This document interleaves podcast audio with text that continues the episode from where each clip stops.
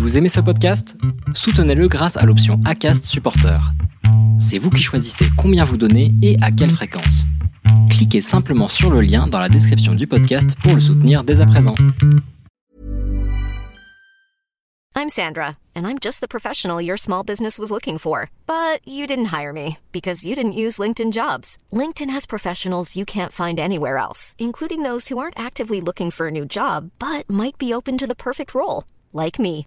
In a given month, over 70% of LinkedIn users don't visit other leading job sites. So if you're not looking on LinkedIn, you'll miss out on great candidates like Sandra. Start hiring professionals like a professional. Post your free job on linkedin.com/people today.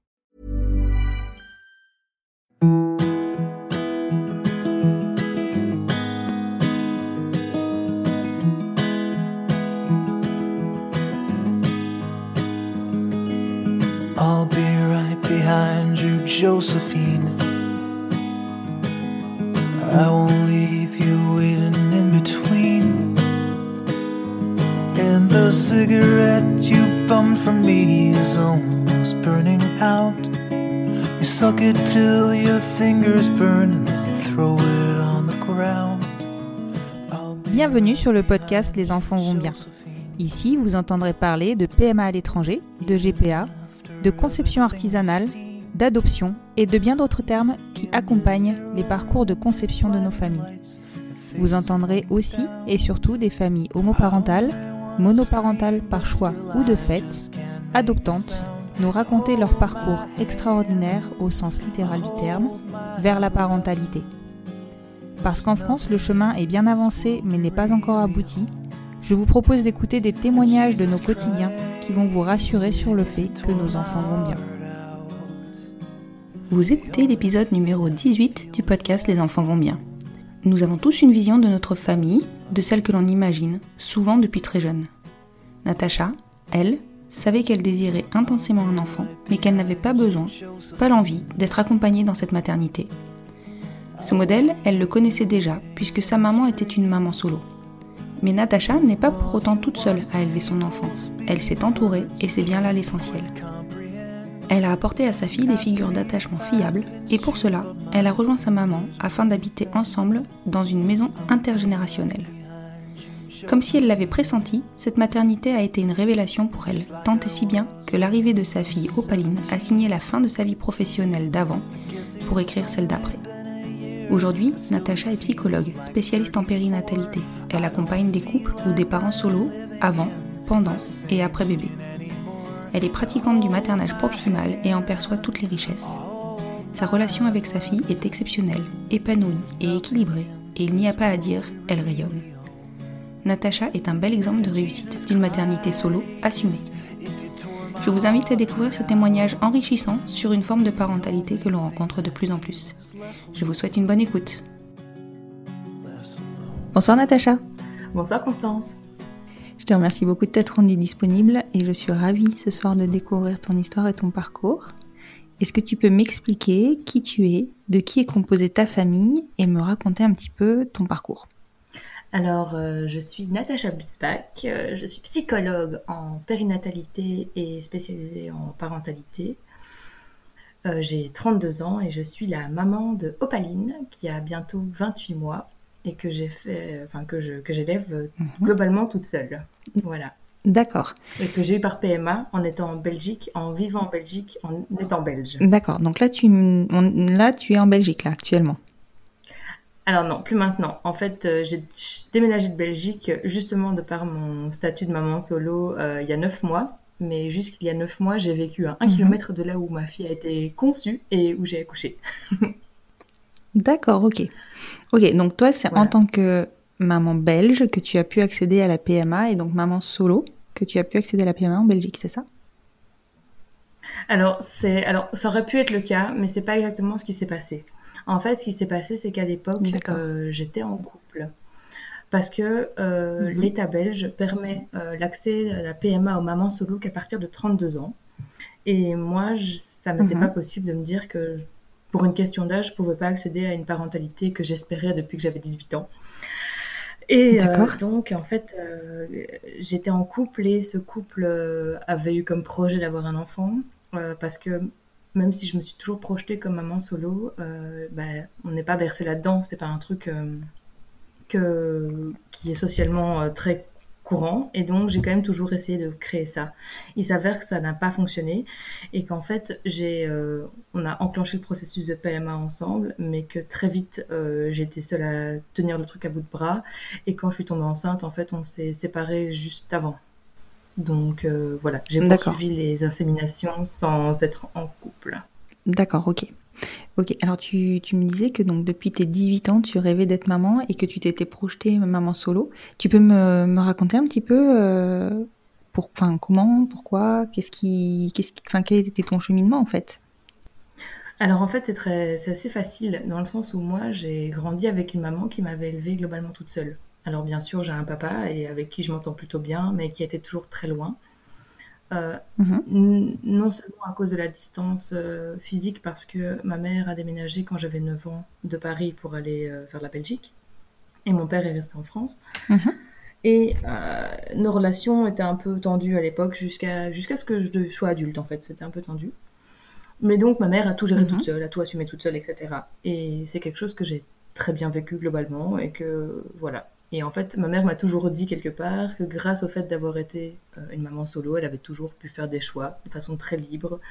Et j'ai un peu grandi là-dedans. Donc pour moi, voilà, c'était facile quelque part de pouvoir euh, élever un enfant seul, puisqu'il n'y avait pas de compromis à faire, de discussions interminables pour des, pour des décisions à faire. Oui, puis tu avais un modèle qui avait fonctionné finalement. Oui, j'avais un modèle qui avait fonctionné, j'ai été élevée dans beaucoup de bienveillance, etc. Donc pour moi, c'était relativement chouette. Mmh. Et donc ça s'est confirmé Et jeune. Ouais, ça s'est confirmé. Et mhm. jeune, en fait, j'ai voulu euh, avoir des enfants. J'ai été en couple pour la première fois, une histoire qui a duré trois ans quand j'avais 17 ans. On a parlé de bébé déjà à ce moment-là. Je me suis inscrite sur le fameux forum euh, Homo et Parents, évidemment. Euh, donc ça, c'était en 2006. Mais ouais. Ah oui, 2006. Ouais, bah ouais. Ouais, ouais, ouais. Euh, et donc, euh, moi, j'ai fait partie des premières, euh, enfin, pas des premières, il n'y en avait déjà pas beaucoup, mais j'ai vu beaucoup de gens évoluer là-dedans. Et donc, très, très vite, j'ai été familière avec les termes bah, issus de la procréation médicalement assistée. D'accord. Et du coup, je suppose que quand tu as lancé, que tu, quand tu t'es lancé, en fait, tu avais des idées très arrêtées, parce que ça faisait plus de dix ans, finalement, que tu réfléchissais à ça, enfin, que tu étais plongé dedans. Ouais, c'est ça. En fait, j'ai été plongée dedans pendant très longtemps. Et puis, j'ai eu un couple qui a duré 4 ans où c'était un peu différent, où la relation de couple était très différente et ne laissait pas de place à avoir un enfant à ce moment-là. Et donc, euh, c'est un truc sur lequel mhm. je me suis assise pendant quelques années. Et quand cette euh, grosse séparation a eu lieu, j'ai euh, en fait, moi, repris mon cheminement vers ça en me disant, mais moi, c'est vraiment ça dont j'ai envie. J'ai vraiment envie d'avoir un enfant, j'ai vraiment envie de partager ça, etc. Et donc, j'ai, euh, je me suis relancée là-dedans. Et il s'avère que bah, dix ans plus tard, l'accès à la PMA était beaucoup plus facile, surtout pour moi, on était en résidente belge avec la nationalité belge. Oui. Oui, voilà, puisque ça prend en charge, la mutuelle prend en charge euh, certaines choses en Belgique euh, et que globalement, à partir du moment où on a les accords, on peut avoir globalement assez facilement accès à la PMA. D'accord, donc en fait, la sécurité sociale belge prend en charge une partie de la PMA des couples homosexuels. Ouais, c'est ça. En fait, si tu veux, ce serait un peu comme si on, est considéré comme un couple infertile comme les autres, mhm. et donc ou comme une femme infertile comme les autres plutôt. Et en fait, on a accès à euh, nos rendez-vous, si tu veux, des rendez-vous gynéco de contrôle, etc., de suivi, où on est remboursé à moitié Mhm. Les mutuelles belges sont un peu moins généreuses qu'en France. Euh, on est remboursé à moitié. Par contre, pour tout ce qui est, par exemple, les paillettes, on les paye mhm. le même prix que tout le monde. Ça, par contre, on a, là, on paye. Moi, j'ai payé 270 euh, euros. Et voilà. Oui, c'est ça, c'est le prix des paillettes. Mhm. D'accord. c'est ça. Et alors, donc, tu, tu, donc, forte de cette, euh, de cette immersion dans le, dans le forum notamment. Et donc, euh, est-ce que tu peux me, me dire quels, quels, étaient tes choix du coup? Tu, Est-ce que tu savais déjà par quelle clinique tu voulais passer Par quel type de processus? Enfin, Est-ce que tu peux me raconter tout ça? Alors le fait est que euh, moi je me suis toujours vue passer par euh, une insémination artificielle avec donneur, mhm. en sachant que à 20 ans on m'a diagnostiqué avec des ovaires polykystiques et qu'à l'époque, on m'a dit Oh, bah, vous, madame, malheureusement, euh, vous serez probablement infertile naturellement. et vous devrez Mhm. passer par une fécondation in vitro. Ah oui, sans, été sans un tenter le- coup assez dur au moral. l'insémination. Ah bah oui, tu m'étonnes. Ouais, c'est ça. C'est ce qui m'avait été dit au départ. Ouais. Et donc, en fait, euh, de mon côté, euh, le temps passant, je me suis dit, euh, l'évolution de la gestion des traitements faisant, euh, je me suis dit que je pourrais quand même tenter l'IAD et que de toute façon, on ferait un bilan euh, de fertilité et qu'on verrait très bien comment ça se passerait. Oui, effectivement. Voilà. Et donc, en fait, euh, bah, on a refait un bilan de fertilité, etc., quand ça s'est présenté. Et on a, j'ai pu avoir accès simplement à, pour commencer en tout cas, à une insémination avec donneur. Parce que le- les autres systèmes familiaux que j'avais pu voir, la coparentalité, des choses comme ça, ne me convenaient pas en tant que telles. D'accord. Oui, tu as eu le temps de vraiment réfléchir à tout ça. Oui. Tu t'es orienté vers quelle clinique du coup? Alors en fait, l'avantage que j'ai eu, c'est que bah, autour de moi, j'ai quand même pas mal de mamans euh, en couple homosexuel, dont euh, une qui était très proche et qui a été très proche pendant une grande partie de ma vie, qui venait de faire un- son second enfant dans son couple euh, à la clinique du CHR de Namur. Et avec le taux de réussite était Mhm. excellent. Les suivis étaient réellement excellents aussi. euh, et les résultats. Et je me suis dit, bah, pourquoi pas? En Mhm. plus de ça, j'habitais à euh, moins de 20 minutes. Après ça, j'ai déménagé à moins de 5 minutes. Du coup, c'était plutôt facile. Impeccable. oui, clairement. Voilà. clairement. C'est situé. Alors, je suis pas très forte en géographie. C'est situé où Namur en Belgique? Alors, c'est la capitale de la Wallonie. Et alors, on est dans le sud du pays, euh, à euh, 45 km de Bruxelles au sud. D'accord. Ok. Donc ça parle français. Ouais, tout à fait. Je sais que vous avez été à Charleroi. Oui. Et euh, bah, c'est à euh, 45 km de Charleroi aussi. D'accord. Oui, c'est vraiment tout près. C'est surtout pour pouvoir situer pour nos pour les auditeurs qui souhaiteraient passer par Namur. C'est vrai que moi je je, je connaissais pas. hein, voilà, je vais être transparente. Euh, Ouais, ça, et euh, du coup, ça peut être une option. Ah mais complètement. En plus, c'est hyper accessible. Ça veut dire que c'est à la sortie d'une autoroute. Euh, Mhm. Et il n'y a pas tant de monde que ça.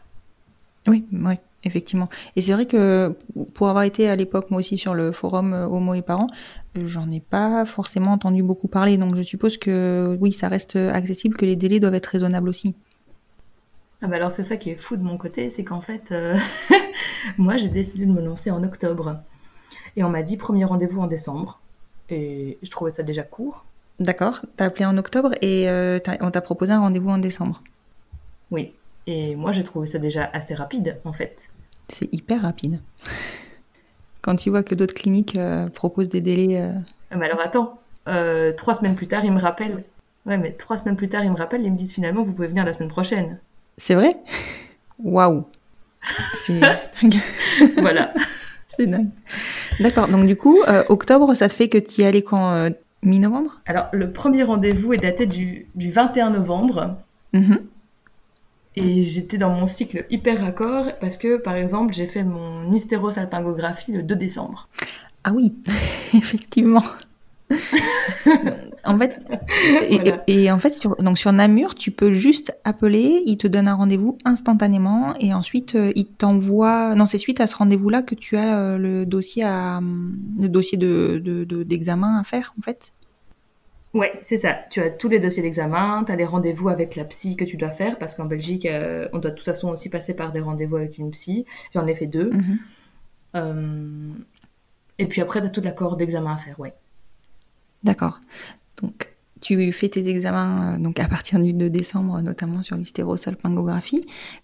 Quand est-ce que tu, tu as tu as eu un deuxième Ouais. rendez-vous gynéco derrière?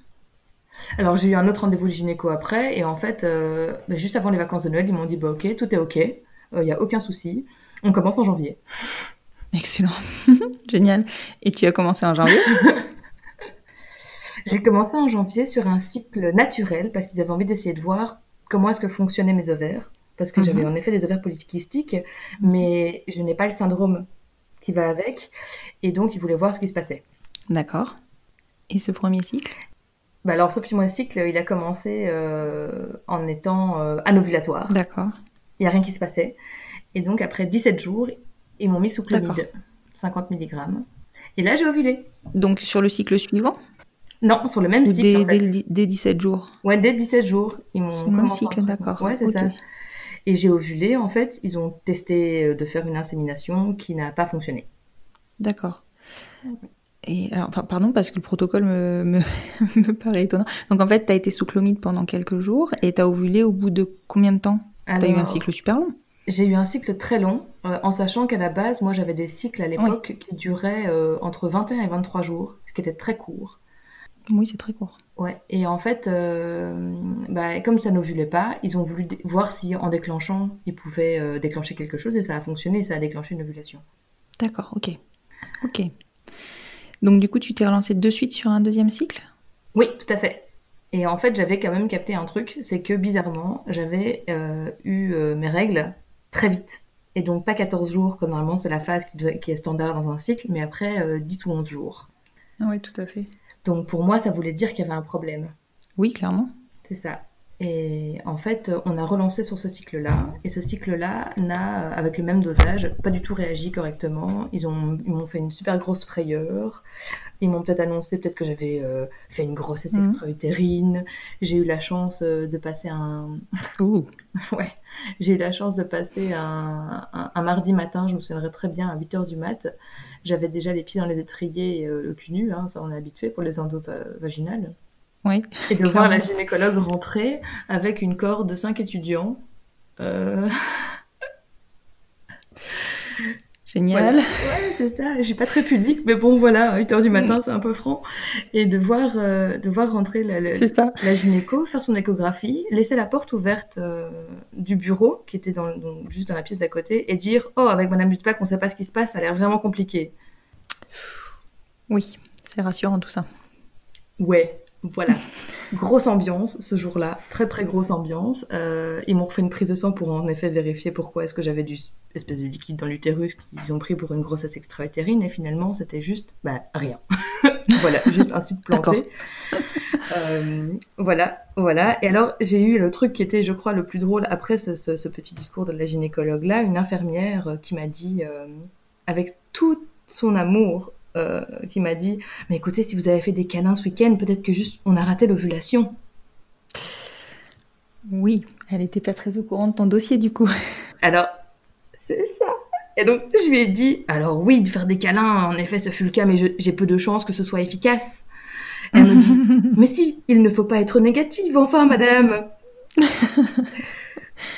Bon, Ce à quoi elle a répondu Bah écoutez, madame, euh, mais si, il faut vraiment pas être négative. Je fais écouter avec une femme, je peux essayer tant que je veux, vraiment, ça ne fonctionne pas. c'est marrant qu'elle ait eu cette réaction-là parce qu'en Belgique, pour le coup, euh, c'est ouvert, donc euh, elle aurait pu se douter que, euh, ça- enfin, tu vois, c'est pas, c'est pas évident que ce- c'est un couple hétéro qui se présente en PMA, quoi. Non, mais c'est ça qui était très, étonnant parce que moi j'ai vu pas mal de couples en plus en salle d'attente euh, qui étaient homo. Alors, c'est pas la majorité, clairement, hein, mais il y en a. Mhm. Après, est-ce que c'est parce que je suis particulièrement féminine Par exemple, je ne sais pas, parce que je, ne suis pas du tout cliché, j'en ai aucune idée. Mais en tout Bah, cas, écoute. voilà. D'accord.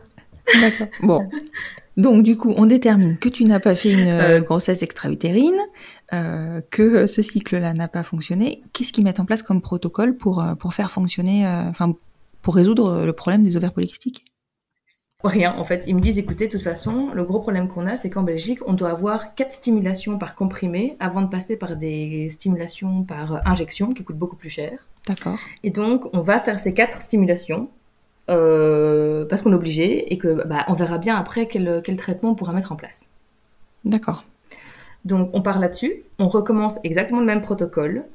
Euh, qui, ça dit en passant, m'a fait prendre euh, 3 kilos euh, alors que c'est des doses infimes et que j'étais d'une humeur euh, atroce pendant ces traitements-là. Et en fait, il s'avère que bizarrement, au cycle suivant, j'ovule. Ah, bon, bah déjà, écoute. Voilà. Et donc, euh, j'arrive le 29 euh, mars, le- un jour où j'étais vraiment de super bonne humeur. Vraiment, je le sentais super bien. J'étais vraiment hyper heureuse et tout ça. J'ai fait des photos dans la salle d'attente sur Snapchat en faisant des trucs débiles ce jour-là. Mhm. Et euh, j'ai pris en photo la salle d'insémination en disant, ça se trouve, ça fera un souvenir dans son carnet de, de naissance. Et euh, je me suis fait inséminer et voilà, j'ai fait des, des selfies euh, sur la table d'insémination, d'ailleurs, qu'on- selfie qu'on peut retrouver euh, en illustration d'un de mes derniers articles euh, sur ma page Instagram. Excellent. Et, euh, et, et, alors, comment ça s'est passé pour cette insémination? Enfin, le cycle a fonctionné? C'est c'était bon signe C'est selfie Ah ouais, le cycle a super bien fonctionné. Ben ouais, ben complètement, complètement. Et en fait, ce qui est fou, c'est que moi, j'avais insisté par contre pour avoir de l'utrogestan, c'est-à-dire de la progestérone, en... parce que j'avais capté que si mon cycle était trop court, avec toutes les connaissances que j'avais, Mhm. c'est que c'était, j'avais pro- probablement un défaut de, de progestérone, et ça m'avait pas été recommandé, et moi, je l'ai demandé. Et ils te l'ont donné Ouais, tout à fait. Ah, mais c'est génial. C'est- génial que tu aies Et réussi. Pardon. C'est c'est génial que tu aies réussi à déterminer euh, que tu avais ce problème-là parce que c'est pas donné à tout le monde en fait. Hein. Euh, bah, je crois que c'est le fait d'avoir farfouillé pendant très longtemps euh, sur euh, des groupes de PMA Mhm. qui m'a filé la, mis la puce à l'oreille, quoi. Ouais. Comme quoi, ça, c'est très important aussi de partir renseigner hein, et pas à l'aventure complète. Non, ça c'est, ouais, ça c'est clairement. Et comment tu as vécu toutes ces inséminations, ces inquiétudes, ces questionnements en étant du coup seule? Donc, est-ce que tu pouvais partager avec quelqu'un? Est-ce que tu avais tenu informé ton- ta famille? Comment ça s'est passé pour toi? Alors, à ce moment-là, j'étais en train de mettre euh, un terme à, ce couple-là, Mhm. et ça a été un peu compliqué euh, à ce moment-là aussi. Ma mère était au courant de tout depuis le départ. Mhm. Elle m'avait d'ailleurs promis que j'aurais un petit garçon. Finalement, non. Raté, mais bon, voilà. Euh, c'est pas très grave. Euh, c'est ça, mais très bien. Voilà, on, on a un clan de filles, on a poursuivi le clan de filles, très bien, voilà. Euh, et, euh, et donc j'ai eu pas mal de soutien de ce côté-là. Euh, maintenant, je me suis vraiment dit à un moment que mon corps me faisait défaut et que j'ai toujours eu un rapport assez compliqué avec mon corps plus jeune. Et je me suis dit, si en plus il arrive même pas à me faire un enfant, vraiment, ce serait vraiment pour moi très compliqué, quoi. D'accord, oui, parce que, enfin, oui, je peux comprendre complètement. mais bon, en tout cas, il a, enfin, ok, il y avait les ovaires polykystiques, euh, mais malgré ça, en trois inséminations, ce qui est quand même en gros la moyenne de réussite, euh, ça a fonctionné. Même pas en fait, hein. Même pas parce qu'en fait j'ai eu une insémination, un cycle avorté et une Oui, deuxième le cycle insémination. avorté. Oui, donc finalement, en deux inséminations, c'est c'est- c'est- c'est génial. Ouais. Ah oui, complètement. Moi je trouvais ça fou. En plus les gynécos ont jamais compris du coup mon profil hormonal, mais ça a fonctionné. Bah, ils n'ont pas eu le temps de le comprendre, en fait, je pense. C'est surtout ça. C'est ça. Donc, alors, en- ensuite, donc, en Belgique, comment ça se passe le suivi de grossesse? Enfin, t'es suivi par le même centre ou euh, tu bascules sur un suivi classique en, en cabinet? Alors je basculais exactement sur le même euh, un suivi classique, totalement. D'accord. En, en sachant que le gros problème que j'ai eu, moi, c'est que j'étais un peu très informée sur le sujet et donc j'ai eu la trouille d'avoir un œuf clair. Ouais. J'ai pris conscience très vite que j'étais enceinte. J'ai Mhm. senti tout de suite. Donc quand j'ai fait euh, le test urinaire, voire même la prise de sang, euh, je sentais qu'il y avait un truc qui se passait. Donc pour moi, je savais que c'était bon. Et en effet, c'était bon. Mais j'avais une trouille bleue de faire une euh, fausse couche. Moi, je crois que c'est une inquiétude qu'on a finalement toutes, parce que la fausse couche, on sait que c'est, ça n'arrive pas qu'aux autres, loin de là. Et surtout sur une première grossesse, enfin, je pense qu'en fait, sur toutes les grossesses, finalement, on en a peur, mais alors la première, euh, qu'est-ce qu'on est flippé? Oui, ça c'est clair, vraiment. Euh, c'était vraiment mais énorme comme, comme, comme crainte que j'avais. Et euh, donc j'ai en fait simulé des douleurs euh, à six semaines de grossesse pour aller aux urgences et avoir une échographie parce que j'avais vu qu'on pouvait avoir un mouvement cardiaque à partir de six semaines d'aménorrhée. Oui, effectivement, tu étais très bien renseigné. mais voilà. en Belgique, vous n'avez pas de, d'échographie de datation, en fait. C'est, euh, vous devez attendre les trois mois pour avoir une écho. Non, alors on a une euh, un- l'échographie de datation a lieu aux alentours de cette semaine. Et donc moi c'était prévu en fait une semaine plus tard, mais pour moi c'était impossible d'attendre une semaine de plus. D'accord. Et donc, tu as été rassurée suite à cette écho? Oui, complètement, ouais, ouais. Complètement, tout se passait bien. Et j'ai rencontré euh, la gynécologue qui m'a suivie par la suite. D'accord. Bah, c'est génial, du coup, parce que t'en avais pas à ce moment-là, en fait? Ouais, super. Non, je n'en avais pas parce que la mienne était à Bruxelles et c'était hyper compliqué d'accès. Mhm. Euh, et ça correspondait pas du tout à, mon, à mes trajets de boulot. Je faisais énormément de routes et j'étais vraiment sur euh, toute la Wallonie, mais pas du tout à Bruxelles. D'accord. Donc c'était vraiment compliqué de retourner dans Bruxelles. Est-ce que tu peux me raconter comment ça se passe, le suivi de grossesse euh, en Belgique, du coup? Bah, mon suivi de grossesse s'est passé de manière, je pense, assez euh, standard. En tout cas, j'ai euh, fait euh, mon échographie de datation, mais qui n'est pas vraiment de datation. Hein. on sait un peu quand est-ce qu'elle est conçue, du coup, cet enfant.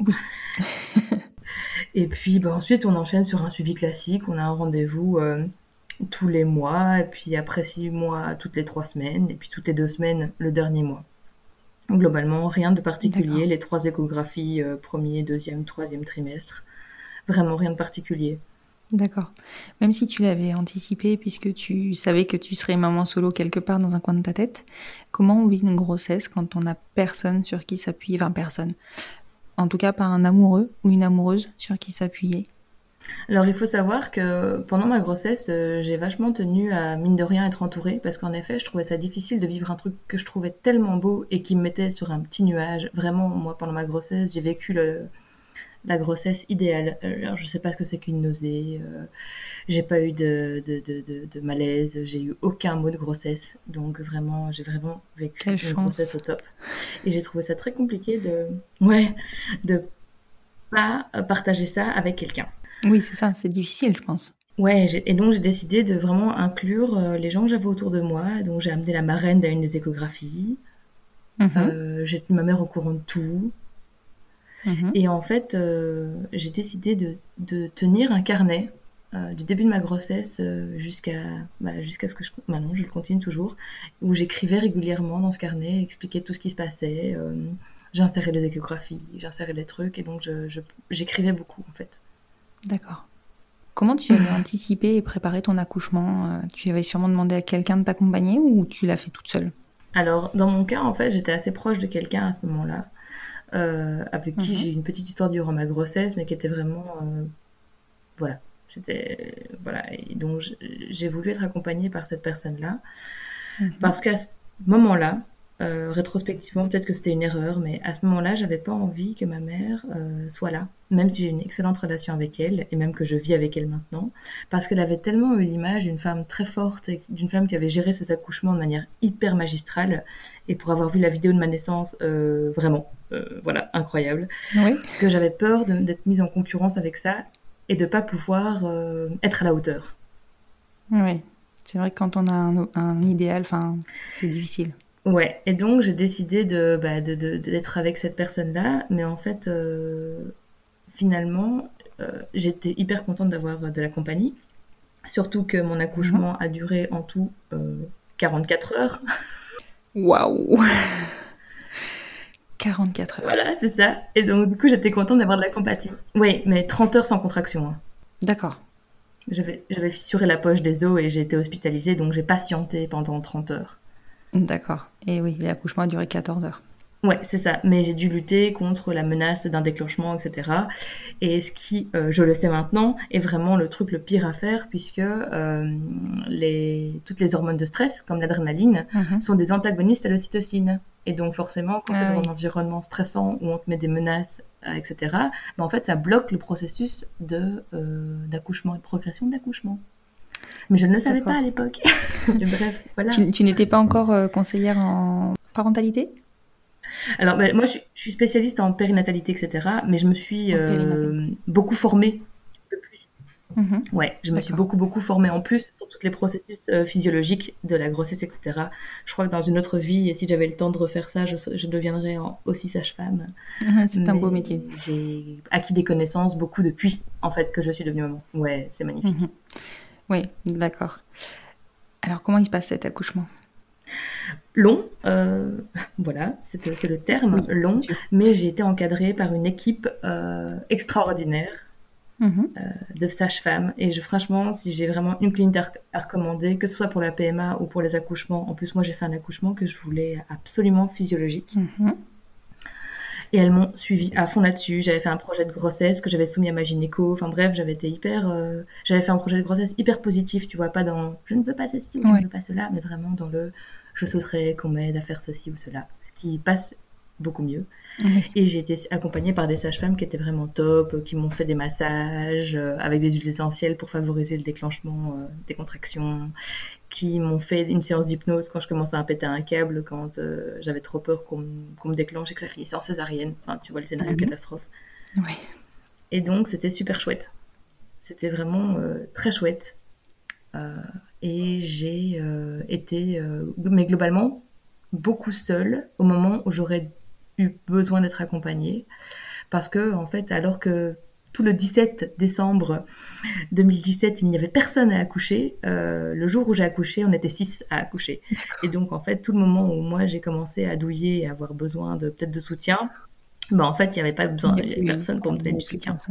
C'est ça. Et puis j'ai essayé, je m'étais vachement renseignée sur les positions qui pouvaient aider, etc.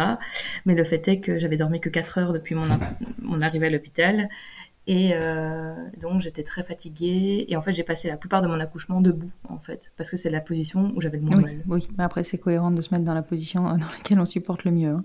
C'est ça, et voilà. Et donc, et sur les toilettes aussi, ce qui ah euh, rendait le truc très bizarre. Oui. Oui, parce que du coup, les, sages-femmes arrivaient, elles me trouvaient aux toilettes, elles faisaient oh, je repasse plus tard, je repasse plus tard. Elle fait non, non, je suis juste là pour me soulager, en fait.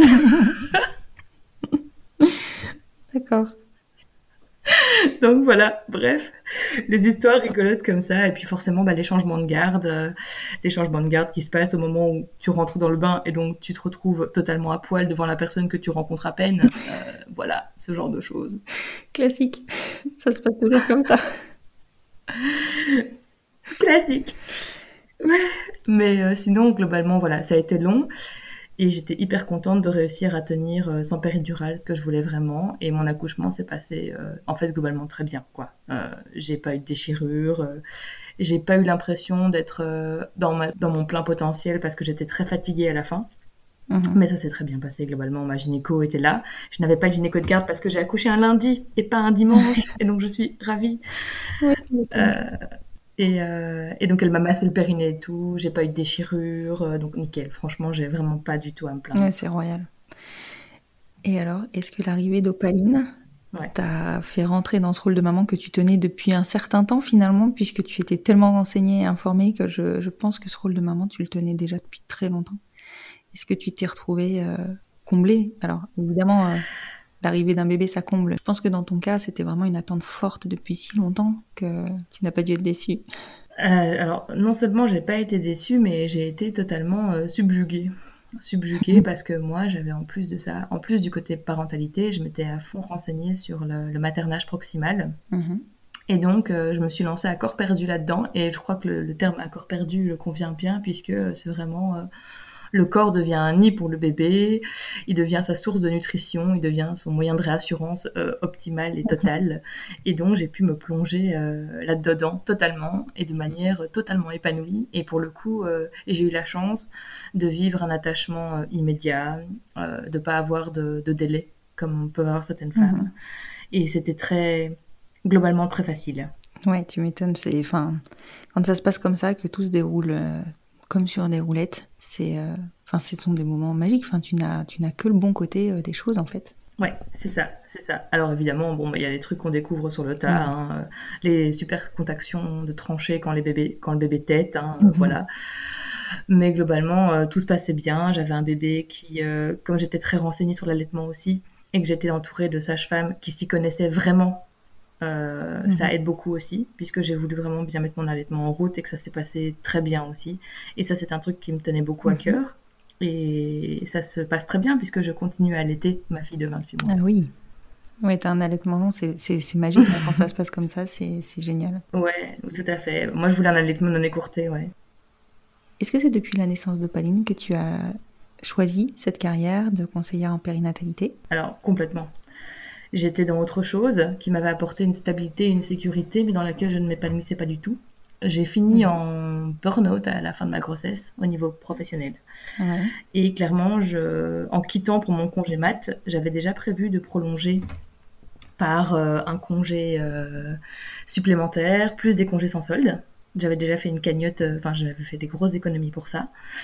Mhm. Et euh, je savais pas quand, je reviendrais exactement, mais le projet était quand même de revenir. Le fait est que j'ai été euh, incapable de reprendre dans ce, dans ce schéma de travail-là, qui ne m'épanouissait pas, alors que moi j'avais découvert une façon d'être avec mon enfant qui était d'être authentique et de lui dire que le monde pouvait être celui qu'elle voulait et qu'on pouvait faire des choix et qu'on était, on ne devait pas se contraindre à des choses euh, sans, sans que ce soit authentiquement quelque chose qu'on veuille Alors il y avait des conséquences, hein, mais euh, il y a toujours des conséquences au choix qu'on fait.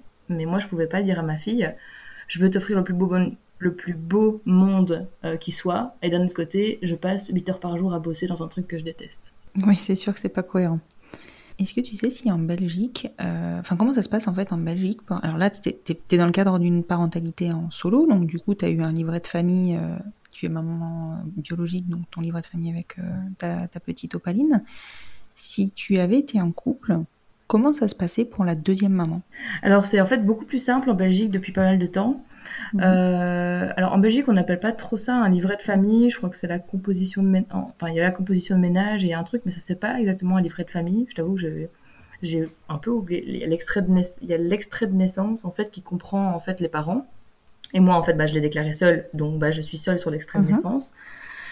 Euh, si j'avais été en couple, en fait, euh, l'avantage en Belgique, c'est que depuis, je crois que c'était depuis l'année précédente, 2016, je pense, la mère mhm.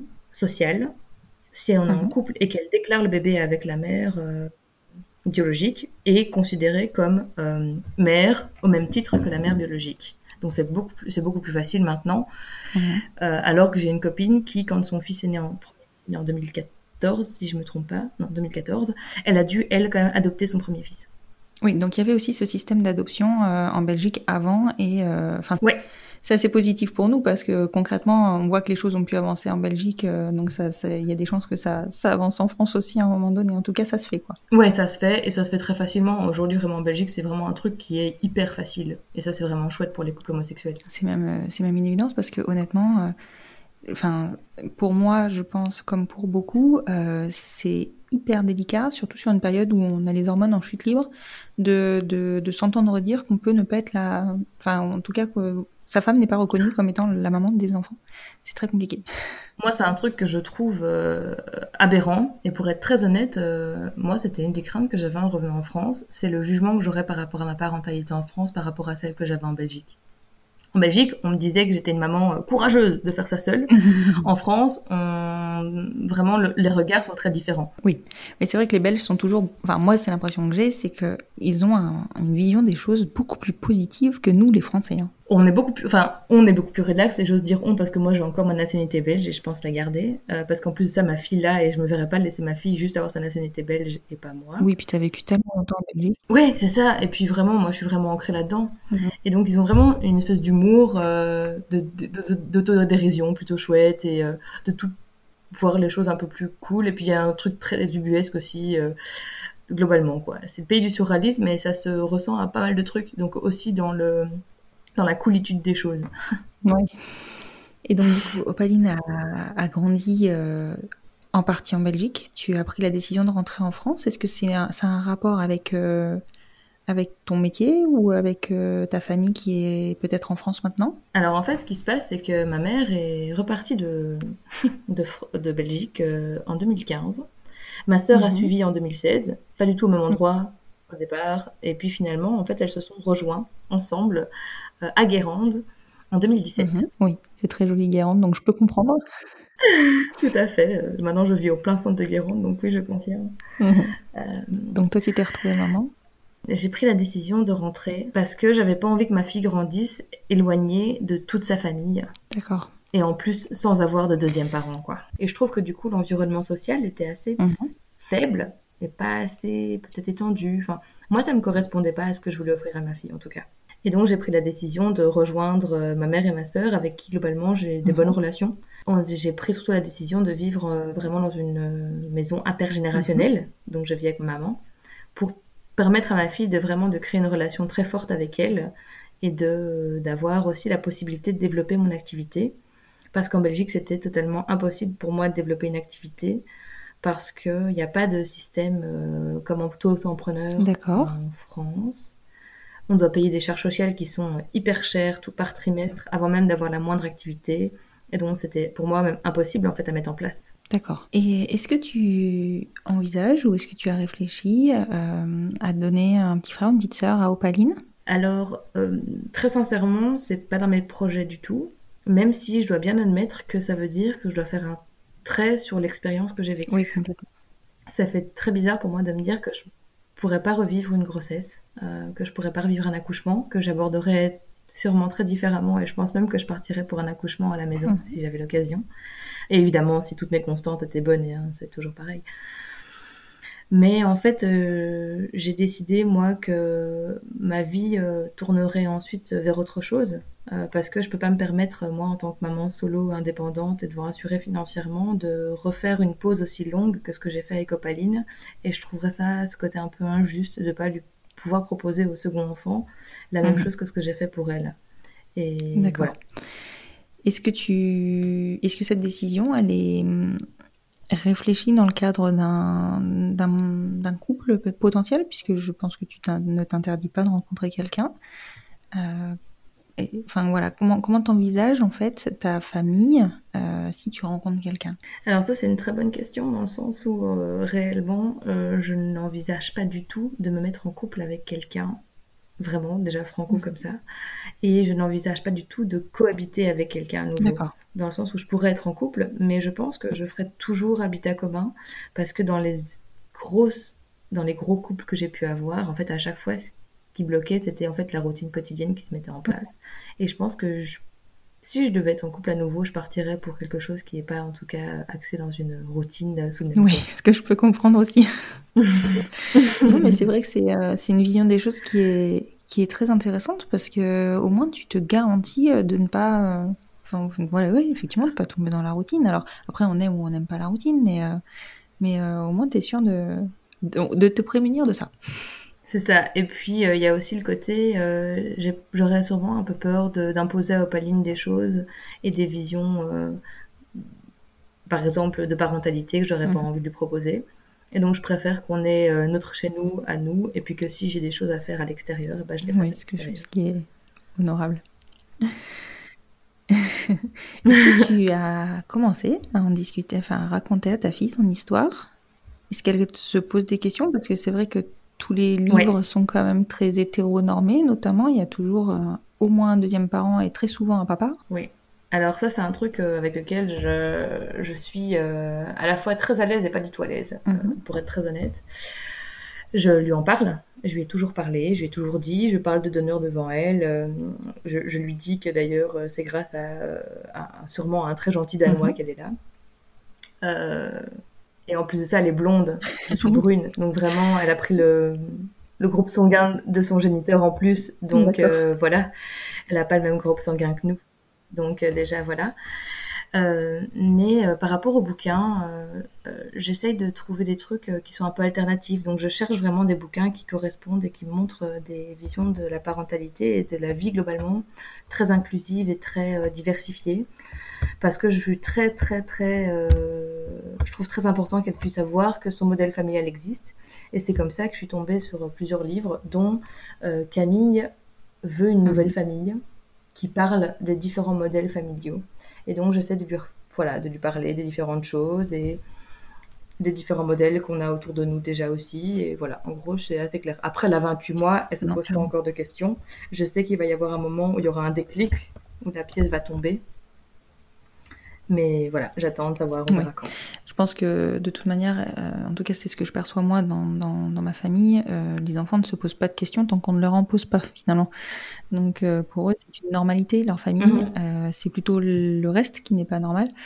Et, et c'est vraiment au moment où ils se rendent mhm. compte que donc c'est souvent avec l'école et encore même un peu au-delà des premières années qui, qui commencent à se rendre compte que bon, bah, ils sont peut-être un peu différents de leurs camarades, mais pour autant, ils le vivent en général très bien.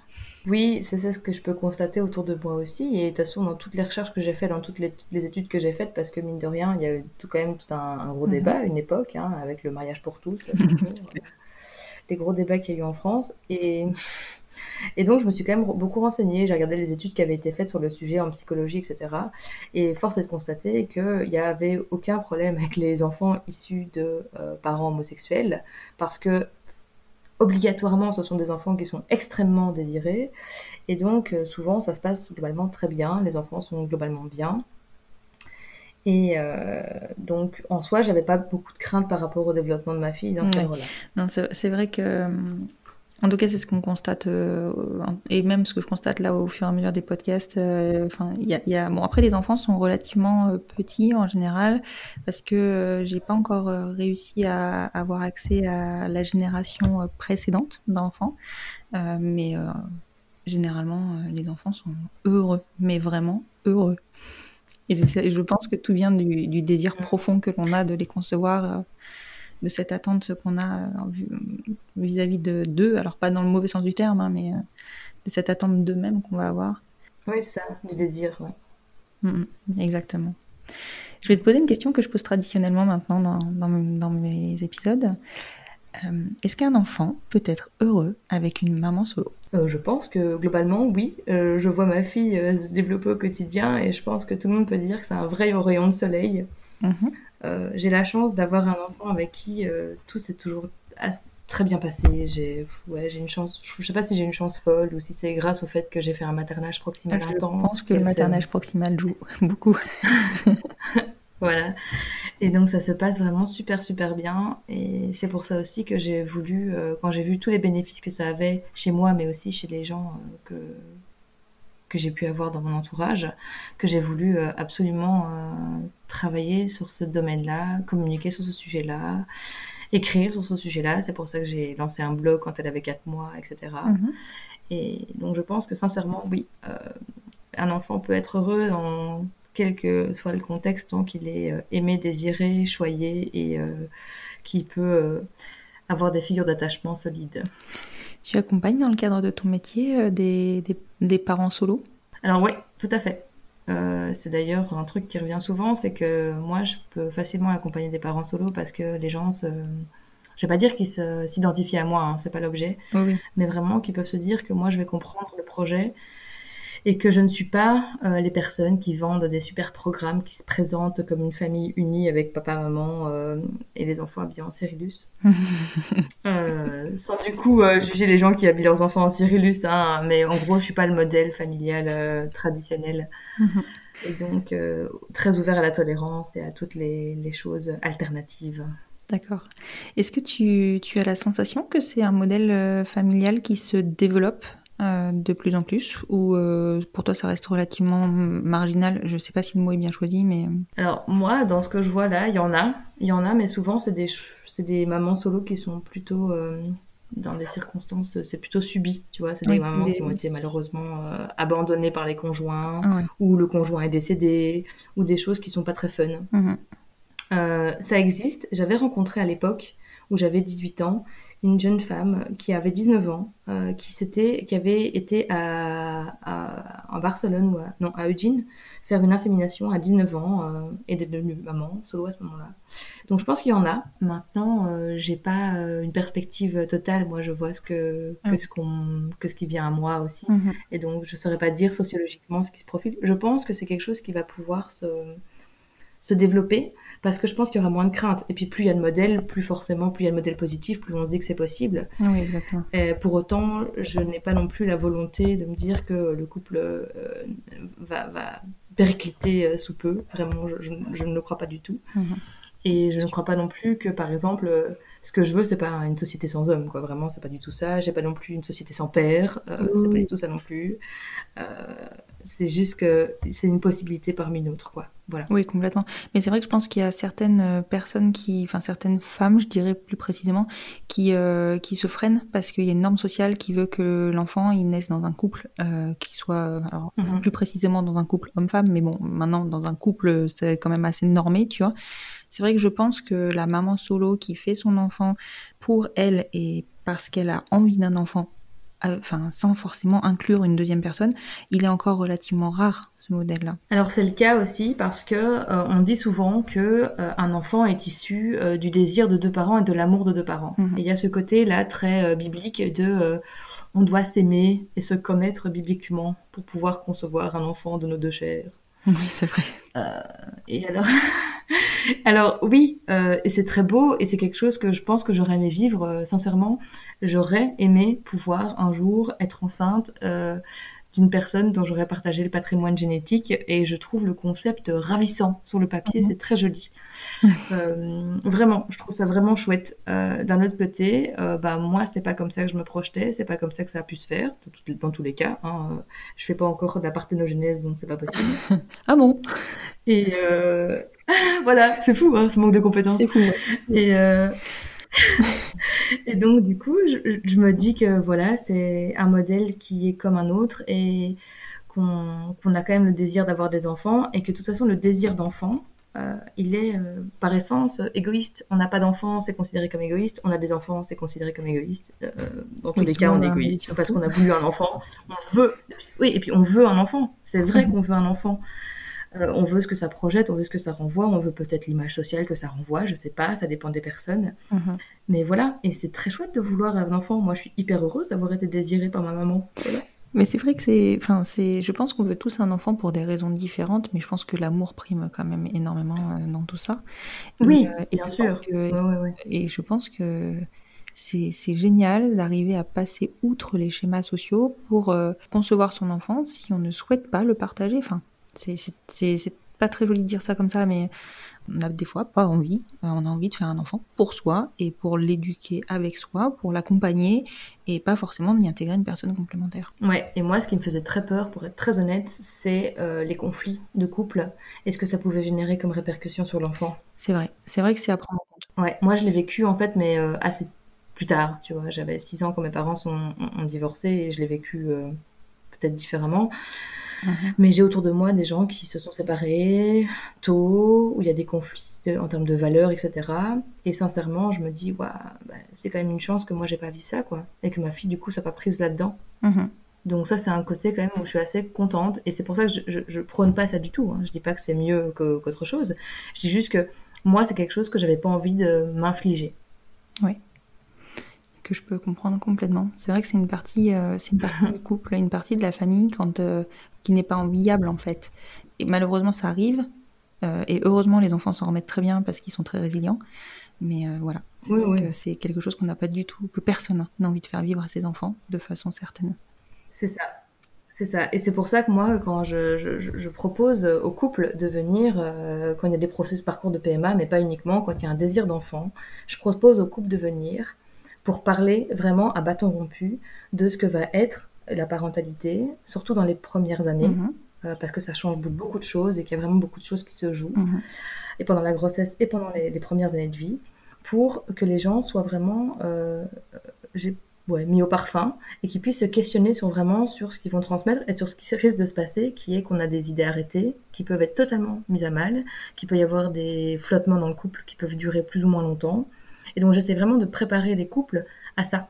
Parce que anticiper, et le, moi je me suis rendu compte pour moi-même, mais quand tu es informé de ce qui peut se passer, tu passes au-delà et tu vas chercher d'autres infos complémentaires que tu n'aurais pas forcément eu si tu n'avais pas eu ces informations-là. Oui, et puis quand tu es informé, tu te dis, enfin tu as le recul du coup, la présence d'esprit de, de, te dire, ah oui, je suis dans cette période-là, on m'en avait parlé, je le sais, donc maintenant je vais pouvoir agir en conséquence. quand tu n'es pas informé, ben, tu te retrouves prisonnier d'un cycle, parce que finalement c'est cyclique, tu te retrouves prisonnier d'un cycle, et, euh, et, si tu ne sais pas que c'est un cycle, tu fais tout voler en éclats. C'est exactement ça, et c'est pour ça que moi j'ai hâte que la France évolue un peu sur sa vision de la psychologie aussi euh, dans les années à venir. Mhm. Aux États-Unis par exemple, c'est hyper fréquent que les couples que les femmes, que n'importe qui aille voir un psy juste pour dire ok là euh, je suis dans cette période de ma vie, j'aimerais bien mettre un peu les trucs au clair, ou que les couples viennent juste pour s'assurer que tout continue à aller bien et que tout soit dit de manière euh, non heurtante à l'autre, mais que tout soit dit au fur et à mesure. Mhm. Ouais, c'est vrai que ce serait hyper important. Et c'est vrai que moi, c'est ce que j'avais identifié en fait dans le, dans le rôle de, la psychologue que nous avions vu en Belgique euh, et qui, euh, je pense, alors effectivement en France c'est hyper mal perçu. Moi, la première, je m'étais dit non mais pourquoi on a besoin mhm. d'une autorisation? Euh, En fait, les, en Belgique, en tout cas, c'est pas comme ça qu'ils le, qu'ils le vendent et au contraire, ils t'accompagnent, ils t'aident à te poser des questions. Alors évidemment, en deux rendez-vous, tu fais pas, tu fais pas des miracles, mais par contre, ça te met déjà le doigt sur sur certaines choses et euh, je trouve ça finalement euh, hyper intéressant d'avoir intégré dans le processus de PMA ce, suivi psychologique. Alors moi, ce que tu vas trouver fou, c'est que c'est en écoutant tes épisodes que je me suis euh, rendu compte qu'en fait, en effet, ce n'est pas qu'aux couples homosexuels qu'on propose un entretien psy. Moi, on me l'avait pas dit. D'accord. Et il faut savoir que je l'ai aussi assez mal vécu, ce côté de devoir passer chez une psy. Parce qu'en plus de ça, j'ai été voir quelqu'un qui m'avait été suggéré par le CHR. Et la nana était un peu étrange. J'ai pas eu un hyper bon feeling avec elle. Alors c'est un peu particulier parce que comme je suis psy, forcément il y a des trucs que je connais, tu vois. Et, euh, et, en fait, elle, elle, nous a, ouais, elle nous a donné un, m'a donné un, rapport après ça, un, premier entretien qui euh, contenait le fait que j'étais mhm. trop enthousiaste à l'idée d'être maman. Oh. D'accord, c'est étrange ça. Ouais. Voilà je suis quelqu'un d'extrêmement enthousiaste. je, n'en dis qu'on vient vraiment pas, mhm. euh, c'est vrai. Mais c'est dans ma personnalité, c'est mon tempérament qui est comme ça. Et donc de voir ça écrit noir mhm. sur blanc, c'est super bizarre. Et la, clinique m'a demandé d'avoir un deuxième entretien parce que eux demandaient minimum deux entretiens. Et donc j'ai dû retourner là-bas. Et je me souviens même plus du contenu réellement, jusqu'il y a eu un deuxième rapport qui disait bah oui, oui, euh, elle a bien perçu euh, les enjeux que, ça, que, que, que contenait la démarche, etc. Elle se sent prête à être maman et basta. Mais c'était quand même très bizarre de voir écrit noir sur blanc, oui, euh, la maman, la future maman est trop enthousiaste. Alors je disais en rigolant, bah, la prochaine fois je viendrai en pleurant, mais je ne sais pas. Voilà. oui, je suis pas sûre que. Je pense que tu aurais eu aussi un avis un peu dégradé. oui, mais. Ben oui, c'est ça.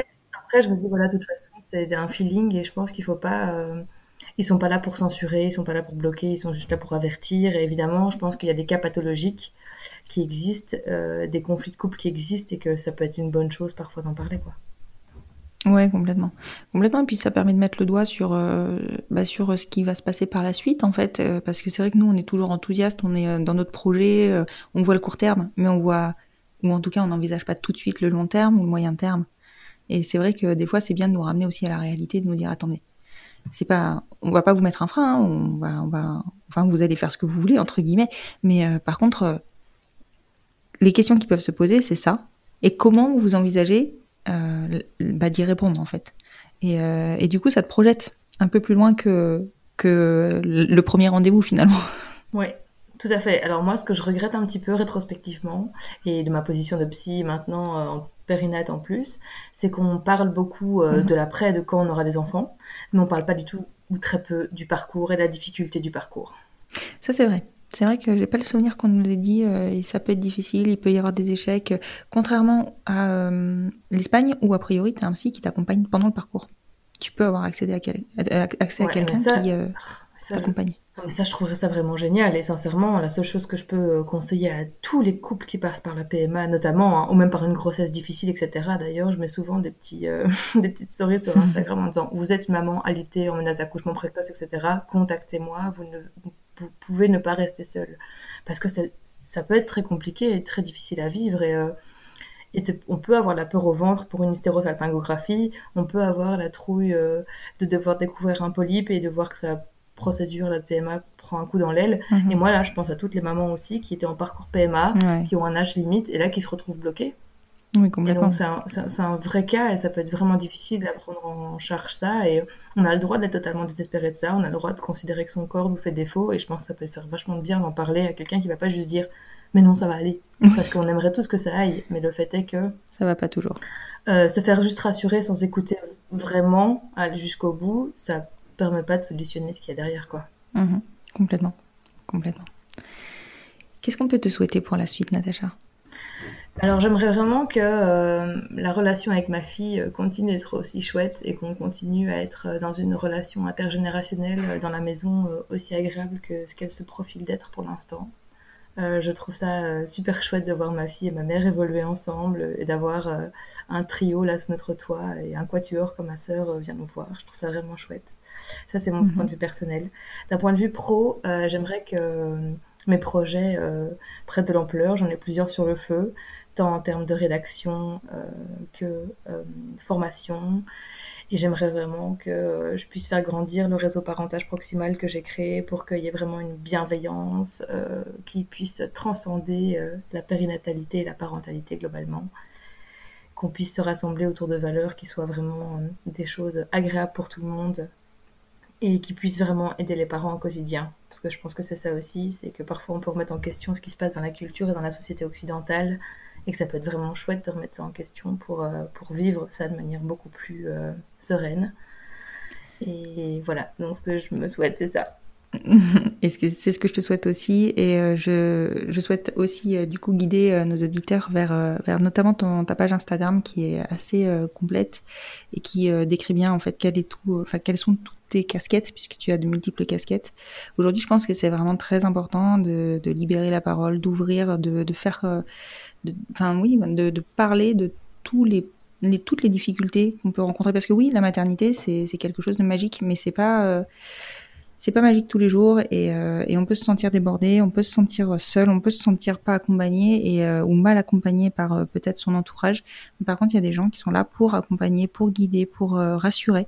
Et, et, tu fais partie de ces gens-là. Et je pense que en plus de ça, toi, avec ta ton expérience perso, tu peux clairement guider. Enfin voilà, t'as as, un, biais qui permet aussi d'accompagner des personnes qui sont bah, des, couples, euh, des couples homosexuels ou euh, des personnes euh, qui sont en famille monoparentale, tu sais de quoi tu parles en fait. Et, tu, et, du coup, je pense que c'est vrai, c'est un vrai plus pour nous de nous orienter vers toi. Bah écoute, c'est ce que j'espère et en plus de ça, ce que j'essaie de mettre en place aussi, c'est soit en présentiel, soit en téléconsultation, parce que je travaille beaucoup en téléconsultation. Ça fonctionne plutôt pas mal, c'est de faire parfois des ateliers collectifs avec, euh, entre amis ou avec la famille proche pour euh, mettre à plat des informations, pour que tout le monde ait la même information en même temps, pour que dans un cercle de proches qui va par exemple être euh, confronté à une nouvelle parentalité ou des amis qui ont pas mal d'enfants rapprochés, qui puissent partir avec un peu les mêmes bases de connaissances et pouvoir se supporter les uns les autres avec des connaissances communes. Donc ça, c'est ce que des trucs que je propose aussi. Et euh, au niveau de parentalité, euh, ouais, évidemment, évidemment, parce que c'est pas forcément facile de trouver des pros qui sont des jugements. C'est un fait. Je pense qu'on peut malheureusement pas le pas nier. Mm. Et donc, ce que j'espère, c'est de pouvoir euh, aider tous les couples dans toute la singularité qu'ils ont et toutes les personnes aussi pour les mamans solo ou les parents, ou le père, les pères solo, parce qu'il ne faut pas les oublier non plus. Il y a des papas qui se retrouvent solo. Et donc il faut aussi pouvoir les écouter parce que c'est pas parce qu'ils sont pères qu'ils ont plus de super pouvoirs que les autres, c'est sûr. ce, serait génial si on pouvait les avoir, ces super pouvoirs tous. Mais je pense que de se faire accompagner, c'est déjà un super pouvoir. D'accepter d'être accompagné, c'est un super pouvoir. Je te remercie beaucoup Natacha, c'était un échange vraiment euh, très enrichissant. Euh, j'ai découvert beaucoup de choses de mon côté. Je pense que ça va être le cas aussi de nos auditeurs. Euh, je te dis, je te souhaite vraiment tout le bonheur du monde. Mais enfin, c'est cliché de dire ça, mais voilà, t'as une très belle histoire. j'ai l'impression que ta relation avec ta fille est de l'ordre de l'exceptionnel. Et honnêtement, voilà, je te souhaite que tout cela continue. Merci beaucoup Natacha. À très bientôt. Merci beaucoup Constance. À bientôt.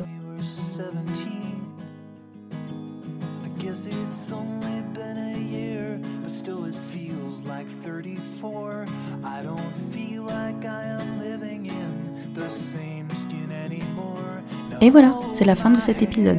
J'espère qu'il vous aura plu. Et si c'est le cas, n'hésitez pas à soutenir le podcast en lui mettant 5 étoiles sur votre plateforme d'écoute et plus particulièrement sur Apple Podcast afin de lui donner plus de visibilité. N'hésitez pas à le partager, à le faire découvrir. Plus nous gagnerons en visibilité, plus nous aiderons d'autres familles à se construire et ainsi nous normaliserons les nouveaux schémas familiaux. Peut-être aurons-nous aussi la chance de pouvoir rassurer et montrer la voie aux nouvelles générations. Vous retrouverez en note de cet épisode le compte Instagram de Natacha, at la curiosité bienveillante, ainsi qu'un lien vers son site internet professionnel. Je vous souhaite une très belle fin de journée et vous dis à vendredi prochain pour écouter un nouvel épisode du podcast Les enfants vont bien.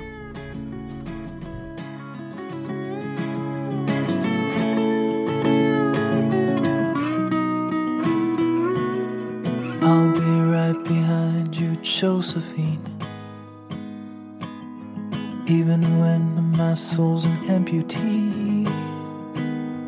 And my bleeding heart is sinking in the lake inside my chest. So I grab what I can cling to and I leave behind the rest. Now hold my hand, I'll hold my breath.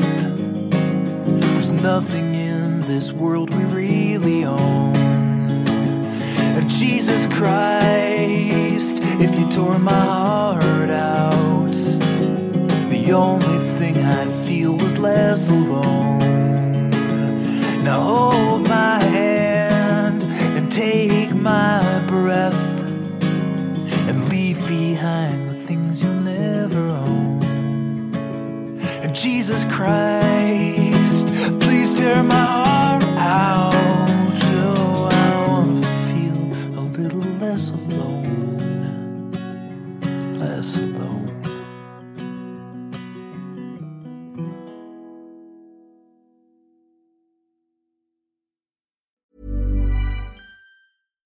When you make decisions for your company, you look for the no brainers. And if you have a lot of mailing to do, stamps.com is the ultimate no brainer. It streamlines your processes to make your business more efficient, which makes you less busy.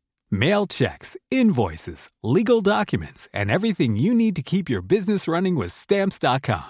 Seamlessly connect with every major marketplace and shopping cart. Schedule package pickups and see your cheapest and fastest shipping options from different carriers with rates up to 89% off USPS and UPS rates. And with the stamps.com mobile app, you can take care of mailing and shipping wherever you are. Make the same no-brainer decision as over 1 million other businesses with stamps.com. Sign up with code program for a 4-week trial plus free postage and a free digital scale. No long-term commitments or contracts. That's stamps.com. Code program.